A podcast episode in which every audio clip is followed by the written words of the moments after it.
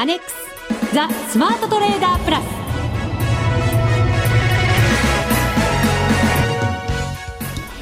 こんにちは内田まさです。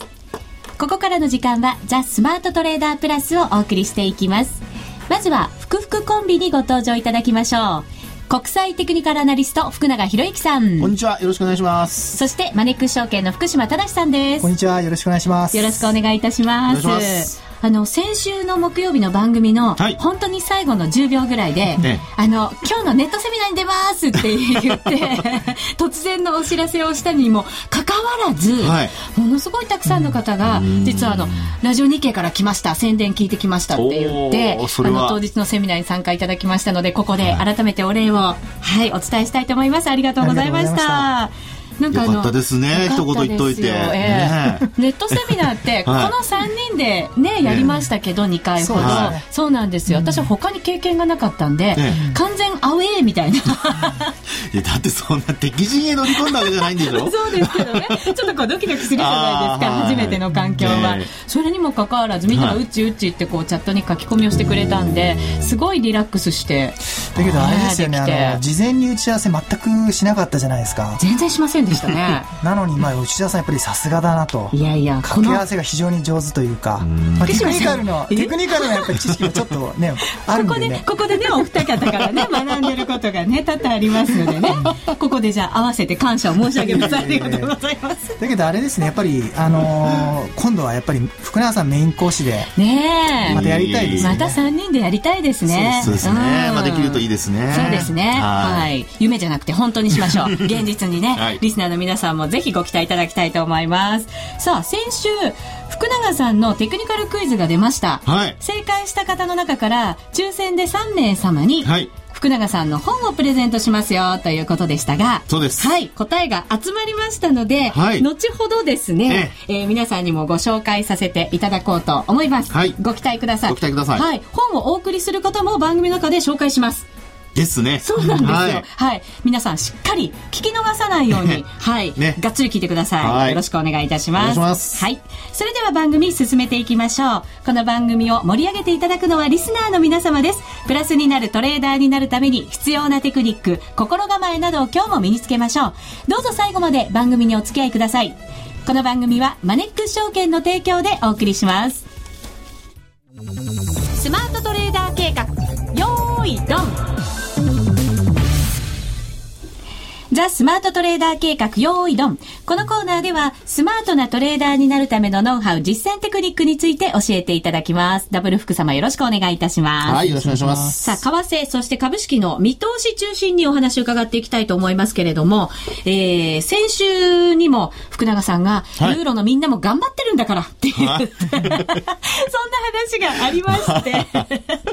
まあね、確かに頑張ってますね。そうですよ、はい、福永さん優しいよなって思って私は聞いてたんですけど、そんな、えー、もっと頑張ってくれなきゃ困るじゃんって思ってたんですけどね、その時、はい、でもなんかいろんなものが形になってきそうですね。そうですね。えー、あの、まあ、この番組の中でも、やっぱりそのデフォルトするのかどうかとかですね、えー、いろいろご質問ありましたけども、まあ、やっぱりトルシェさんの発言を聞いてもギリシャはデフォルトさせられないとかしないとかですね、はい、あのまあ、結果的にそのデフォルトすることによってどういう影響が出るのかっていうのを考えるとですね、うん、まあ、やはりあの影響がそのリーマンショック以来のものになるんじゃないかとかって言われてましたけども、まあ、まだそれあのデフォルトしないと決まったわけじゃないですよ。はい、しないと決まってるわけではないんですけども、ただそういう危機感をやっぱりみんながやっとこう共有し始めたといいますか、まあ、ただそのすんなりできなかったところにですね、ギリシャにもやっぱり自覚を促さないといけないというのもあるので、はい、えー、自助努力をして初めてそういう ESFF、え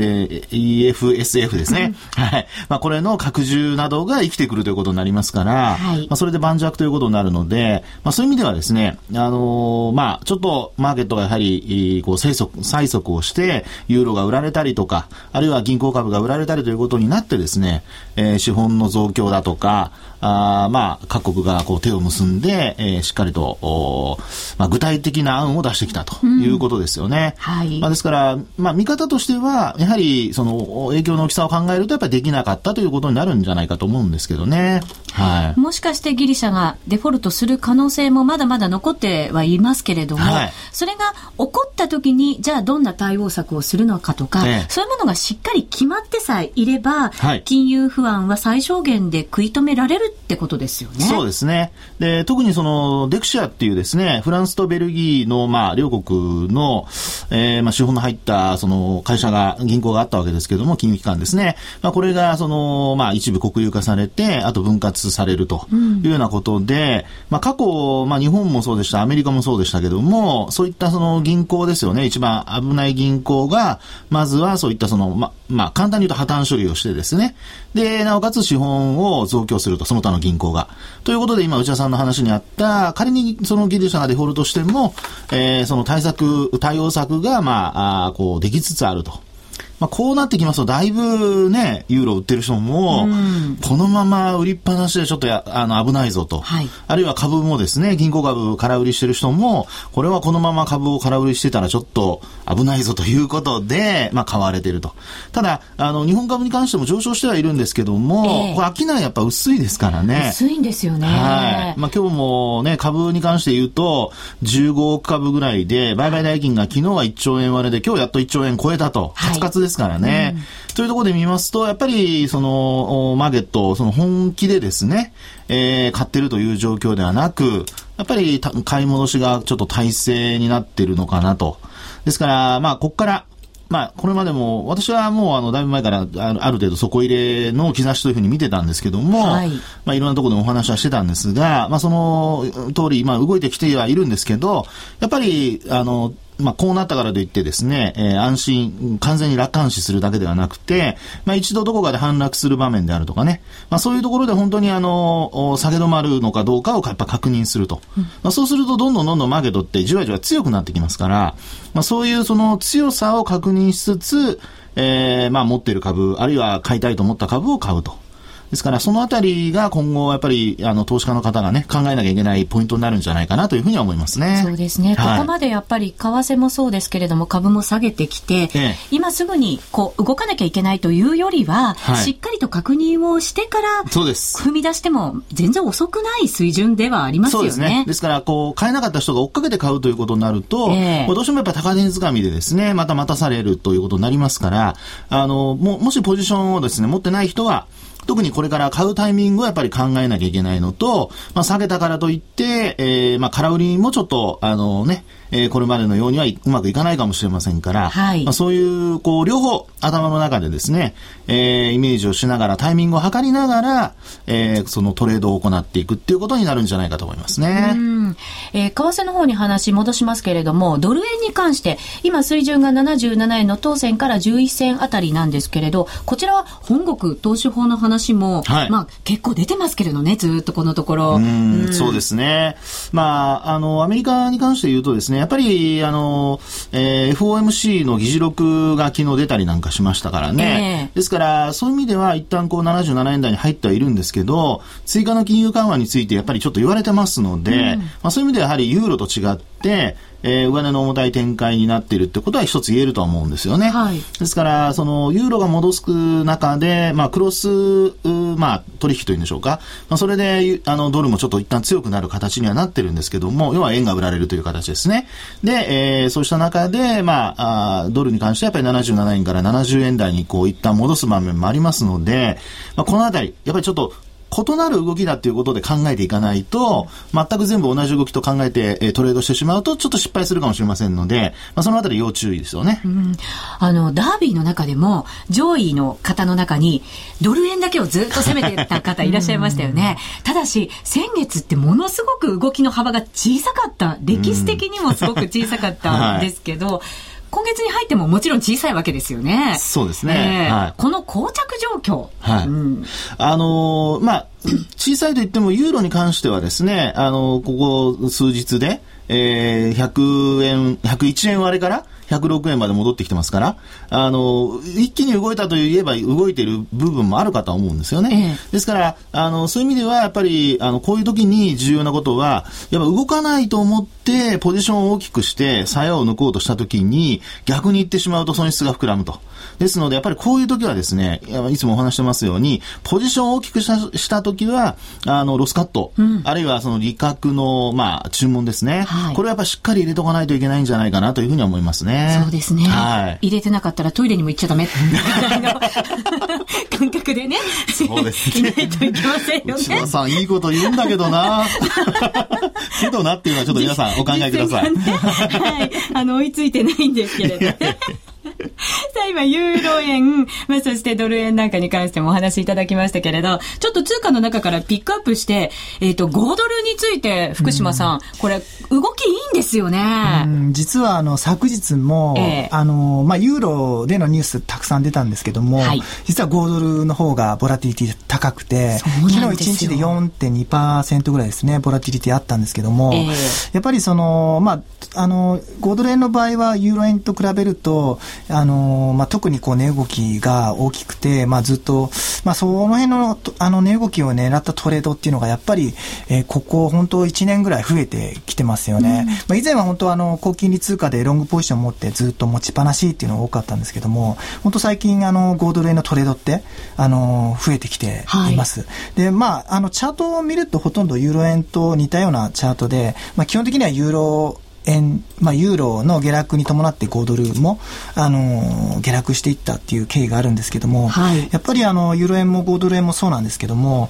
あの、昨日の上げでもう25日の移動平均線をこう、スパーンってこう、うあの、上、上、上抜けたので、はい、ちょっとこう、今までも何度か、あの、5月からずっとこう下落トレンド入ってるじゃないですか。えー、何度か25日移動金線パンって上抜いては、抜いては、その後またこう悪いニュースが出て、えー、下値をこう更新していくような状況だったんですけども、えー、ちょっと今回の上げ方は今までにないこう勢いを感じていて、はい、で、先月までのこうユーロの欧州不安の、こう、なん、なんですかね、懸念と、まあ、10月入ってから、今入ってからの、ちょっとこう、安らぎがちょっと変わってきてるので、もしかしたら、結果的に見たら、うん、あの、10月の頭につけた、えー、安値、ユーロも5ドルもそうですけども、はい、まあそこがもしかしたら一つの転換点になる可能性ももしかしたらあるのかなっていうふうに今回思ってます。そうですね。うん、マネックス証券であの、スプレッド縮小キャンペーン、5ドルやってるじゃないですか。すねうん、私、これで、用紙乗っかっていこうと思ったら、うまいこと乗れて、ラッキーリアルトレードですよね。リアルトレード。でも、でもやってないですからね。そうなんですよ。おかげさまで、スプレッド縮小キャンペーンに乗ったおかげで、はい。はい。やりましたか？っていう感じでしたよ。はい。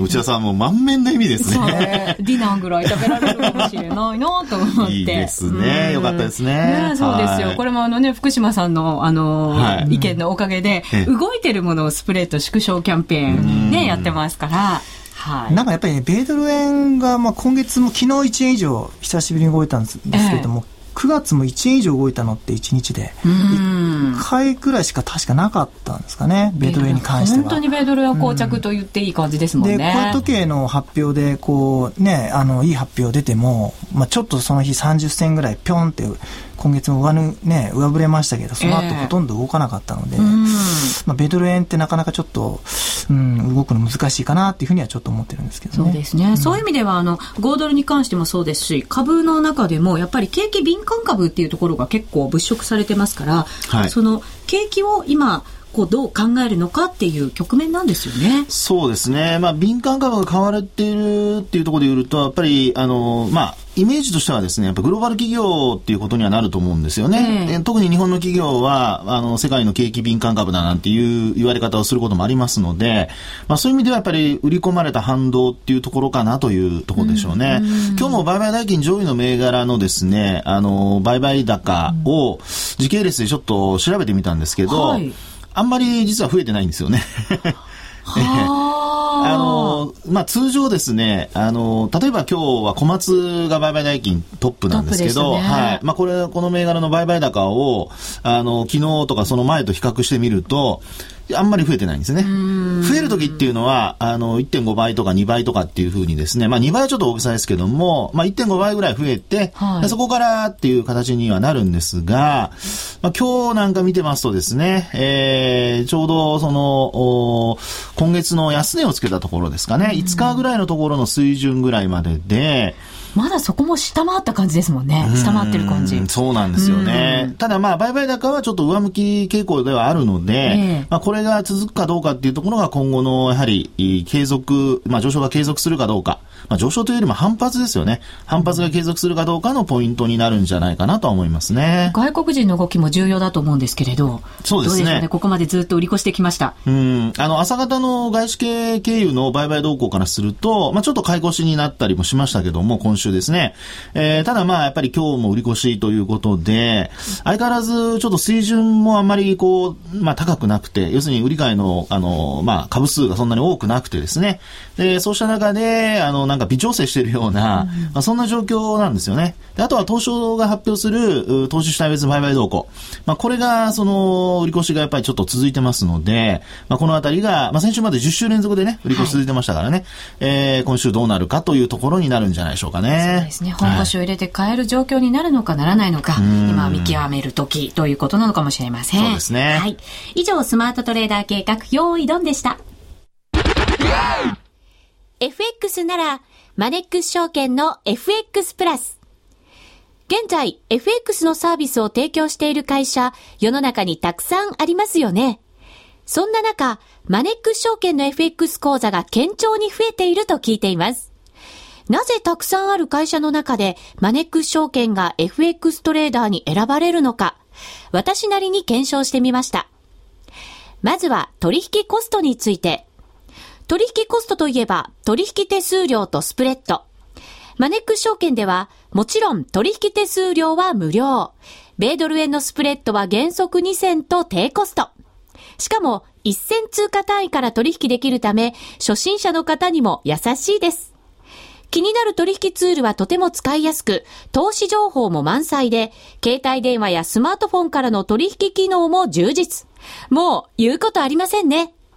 さらに皆さんに朗報。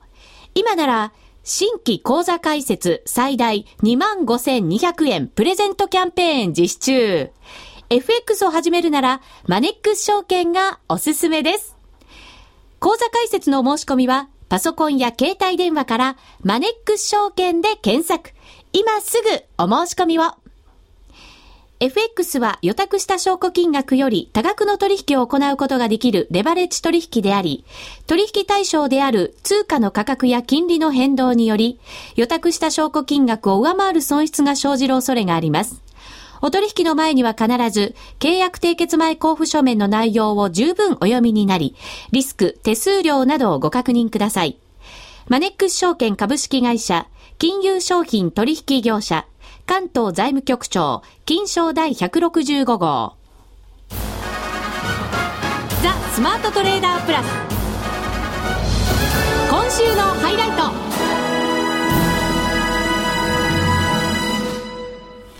ザ・スマートトレーダープラス今週のハイライトです。えー、今日のこの時間は、えー、先週出したクイズの答え合わせ、うん、プラス抽選会行いたいと思います。パフパフパフパフパフパフパフ。はい。まずは出したクイズというのがですね、えー、福永さんの久々の単独著書。はい、久々の単独著書 って、これ書いてあるんですよ、台本にね。そのまま読んでみました。ディレクターでしょ、書いたの。そうです、そうです。私が思ったわけではないです。はい。題名からご紹介しますね。皆さん、ここから題名ですから、よーく聞いてくださいよ。はい、ろうそく足だけでもお宝株が見つかる。めちゃくちゃ売れてるマネー師財が作った株チャート楽々公開術。長い。確かに。そう、9月末に発売されております。はい、もしかしたらもうね、お手元に買ってくださった方も多いと思いますけれども。ね、ありがとうございます。ありがとうございます。はい、番組からもせっかくですから3名様にプレゼントをしたいということで、はいね、クイズに正解した方の中から抽選で3名様にしようじゃないかと。そうです。いうことに決まりました。そしてクイズに正解した人は必要ないかもしれません、ね。もしかしたらそうかもしれない。そうですよね。外れた方の中から抽選っていうのもありでしたよね。それもちょっとね。ねもうでも決まっちゃったんで。はい、そうなんですね、はい。今回は正解者の中からいきたいと思います。はい。で、まずは答え合わせです。こちらですね、ホームページにもそのクイズのチャートを出しましたので、ぜひこちらもご覧いただきたいと思うんですが、はい、えっ、と、9月の1日、その翌日の2日の組み合わせ。はい、もう一つ、9月の16日、その翌日、20日になりますけれども、その組み合わせ、ローソク足の組み合わせですね。はい、この、それぞれ日経平均のチャートになります。しかも冷やしチャートです。はい。それを説明しなきゃいけませんでしたね。はい、失礼しました。この2本のローソクの組み合わせは、一体何と呼ばれる組み合わせでしょうかというのが答えでした。はい。あ、答えじゃない、問題でした。問題。はい、はい。で、回答はですね、実はいろんな答え、あの、答えというか、あの、回答いただいてるんですね。はい。で、例えば、えー、っと、多分、勘違いされやすいパターンでいきますと、えー、っと、アイランドリバーサル。はい。私これだと思ったんですよ。番組終わった後、アイランドリバーサルでしょうって答えたんですよね。これはですね、あの、まず、あの、答えは間違ってます。ブブー。ごめんなさい。で、なぜかというと、これ2本の組み合わせじゃないですか。はい。アイランドリバーサルって、一つだけで判断するんじゃないですよね。で、二つでも判断しませんよね。三つ。三つだ。最低三つ。ということで、2本の組み合わせというふうに限定して、えー、質問してますので、まあ、多分こういうのは、あの、いわゆる引っ掛けかもしれませんね。引っかかっちゃった。はい、で、あともう一つは、はい、これに類似する形で回答された方で言いますと、宵の明星。これもですね、やっぱり三本線なんですよね。あ、宵の明星も三本線でしたっけ？あら、三本ですよ。三本でしたか。はい。はい。で、あのー、まあ、アイランドリバーサルの場合、これ一つでアイランドリバーサルというケースもあれば、複数、例えば二つ三つ、あのー、まあ、横に並んだような形でですね、要するに、島、海に浮かんでる小島をイメージして、あの、アイランドリバーサルというふうに名付けられてますので。離れ小島。離れ小島。はい。で、一個だけのケースもあれば、あの、まあ、いろんな、なんでしょう、リゾート地にあるような、えー、3つ4つ並んでるね、うん、ケースもありますからね。いいですね。はい。リゾート地のね。ですから、1個というふうにも限定できないということなので、えー、まあ、そのあたりも、あの、アイランドリバーサルっていうふうに考えた方は、うん、これからはその1つじゃないケースもありますよってことは頭に入れておいた方がいいですね。そうですね。いくつかやっぱりこのアイランドリバーサルって答えありますもんね。そうなんですね。えー、ざっと見たところ。で、あと、宵の明星っていうのもあるんですが、えー、まあ、これもですね、あの、宵の明星の、要はトレンド転換になる3本線のうちの真ん中の線ですね。うん、これが、あの、厳密に言うとコマ。はい。要するに上髭も下髭も短くて、なおかつローソク足の実態も短い。あの、十字線みたいなのに近いやつ。そうですね。うん、で、まあ、ただ十字線は、寄り付きと、あの、引け根が同じなんですけども、はい、まあ、寄り引け同時線とも言いますけども、うん、えー、それではなくて、えー、っと、まあ、寄り付きよりも終値が高い、あるいは寄り付きよりも終値が安いという形で。実態。そうです。うん、まあ、本当にあの、コマを横から見たようなね、お正月に回すコマですけどね。はい。えー、という形になります。はい。はい。ということで、まあ、そうなりますと、うん、だんだん答えが絞られてきますよね。絞られてきましたね。はい。というところで、えー、正解は？正解は？はい。これは、行き違い線でございます。行き違い線。はい。で、なぜ行き違い線かと言いますと、あの、まず、日本線のうちの最初の線ですね。はい。こちらの線が、まあ、陽線になってですね、えー、大きく上昇している。はい。で、特に、あの、9月16と20日のケースで見ていただきますと、9月の16はですね、これほぼ高値引けで終わってます。そうです。上髭がないんですよね。そうです。というところで、これ大陽線という形になりますので、まあ、翌日以降これ上がるだろうというふうに思われるわけですよね。期待させますね。はい。で、ところが、翌営業日の、その、陰線のローソク足を見てみると、これスタートしている価格がすごく重要なんですけども、はい。えー、陰線が、その始まっているところはですね、前日の始まり値よりも下、あるいは始まり値、のところ、まあ、始まりね、近辺と言った方がいいでしょうね。はい。前日の、あの、寄り付きの価格近辺で、えー、スタートしてそのまま下がっちゃうという。うん、ですから、まあ、あの、前日の寄り付きをですね、基準にして、えー、当日は大きく上昇した。ところが翌日は前日の始まり値を基準にして、今度は逆に大きく下落しちゃったという。ですから本当にあの中心、まあ始まり値を中心にして、えー、上がるのと下がるのというふうに、こう別々になっちゃったというケースなんですよね。行き違っちゃったと。天国と地獄ですよね。そうですね。えー、ですから、あの、こういうのをですね、行き違い線というふうに言いまして、うん、トレンド転換になるケースが結構多いんですよね。ですから、大陽線が出たからといって、翌日買うっていうケースを、多分、あの、皆さん頭の中ではイメージされるかもしれないんですが、はい、こういうふうにですね、寄り付き、まあ、翌営業日の寄り付きの段階で、前日の始まりのより、えー、近辺でスタートした場合には、その後上がればいいんですけど、上がらなかった場合にはですね、前日の安値を例えば切るとかね、うん、そういうふうになった場合には、こう、行き違い線の可能性が出てきますので、こういう時は、実は買っちゃいけないんだと。うん下がってるからと思ってよ、よ、より、えー、寄り付きを買おうっていうふうに。おしめ買いだみたいな。そうなんですよ。おしめ買いだっていうふうに思いがちなんですが、実はそれをやっちゃダメなんですよっていうのが、この行き違い線が教えてくれるとこなんですよね。完全にあの、あれですよね、はい、カップルがデートするときに待ち合わせで行き違っちゃって、はい、全然会えなくてその後別れちゃったみたいな、そんな感じのね、あの雰囲気の。ちょっと一日ぐらいでそんな、お互い我慢しなきゃ。それじゃダメか。そうなんですね。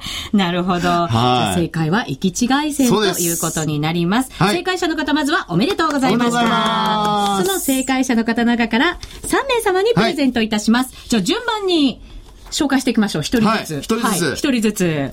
誰からいきますか？福島さんですよ、トップバッターは。はい。じゃあ福島さんお願いします。はい。えっ、ー、と、これですね。えっ、ー、と、じゃあ、えー、ラジオネームいます。えー、これコメントも、コメントもですかね？コメント、はい。はい。ラジオネーム、えー、ロボさん。うん、えー毎週楽しみにしています。いつも思うのですが、3人の息がぴったりですね。今後も面白い企画お願いします。行き違い線でしょうかおめでとうございます。その通りでございました。はい、おめでとうございます。二人目です。ラジオネーム、ポンコツさんです。ウッチーに呆れる福永さんが素敵です。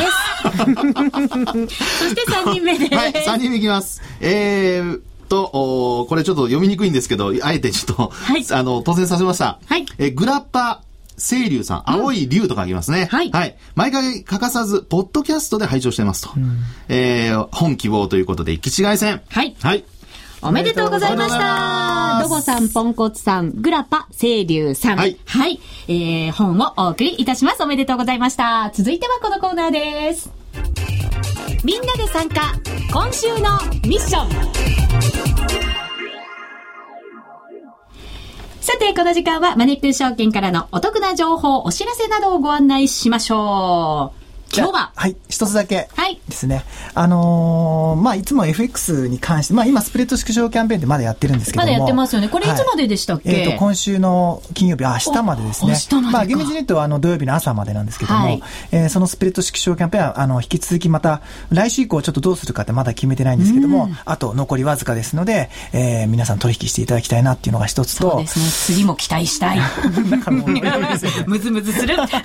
で一つですね、あのー、まあ、これもちょっと外貨建ての商品なんですけども、あの、マネックス証券であの、外貨 MMF っていうあの商品取り扱ってるんですけども、はい、あの、実はですね、新規にまだ口座開設していないお客様がちょっと対象になるんですけども、うん、新規に口座開設したお客様を対象に、えー、外貨 MMF の、えー、キャンペーンをやっていて、えー、内容、内容というのは、えー、買い付け手数料が、えー、全額キャッシュバックされると。で、あの、もともとあの、外 M っていうのは、あの、外貨預金するよりも、もちろんスプレッドが狭くて、ただ FX よりはちょっと広いっていうところで、うん、まあ、特にその外貨預金やるよりはちょっと手数料かかんない外務やりたいなっていう方が対象になるんですけども、まあ、FX はあのトレードで楽しんで、外務はどっちかというとこう、例えば5ドルとかでこうて、少しロングで寝かせて、みたいな、じっくり寝かしてっていうような使い方になると思うんですけども、あの、外務はやっぱり例えばキャピタルゲインが、の再起に関して利益が出たらその非課税になるとか、いろいろいくつかメリットがあるので、あの、ぜひですね、この機会に口座開設して、あの、MMF 買ってもいいのかな、買っていただきたいなっていうふうに思ってます。すね、短縮して外 M って言うんですね。なんかちょっとかっこいい感じがしましたね。詳しくはぜひマネックス証券のホームページご覧ください。その他にもたくさんのキャンペーンやっています。ということでお相手は？福島正と福永博之と内田まさでお送りしました。それでは皆さん、また来週ま、来週この番組はマネックス証券の提供でお送りしました。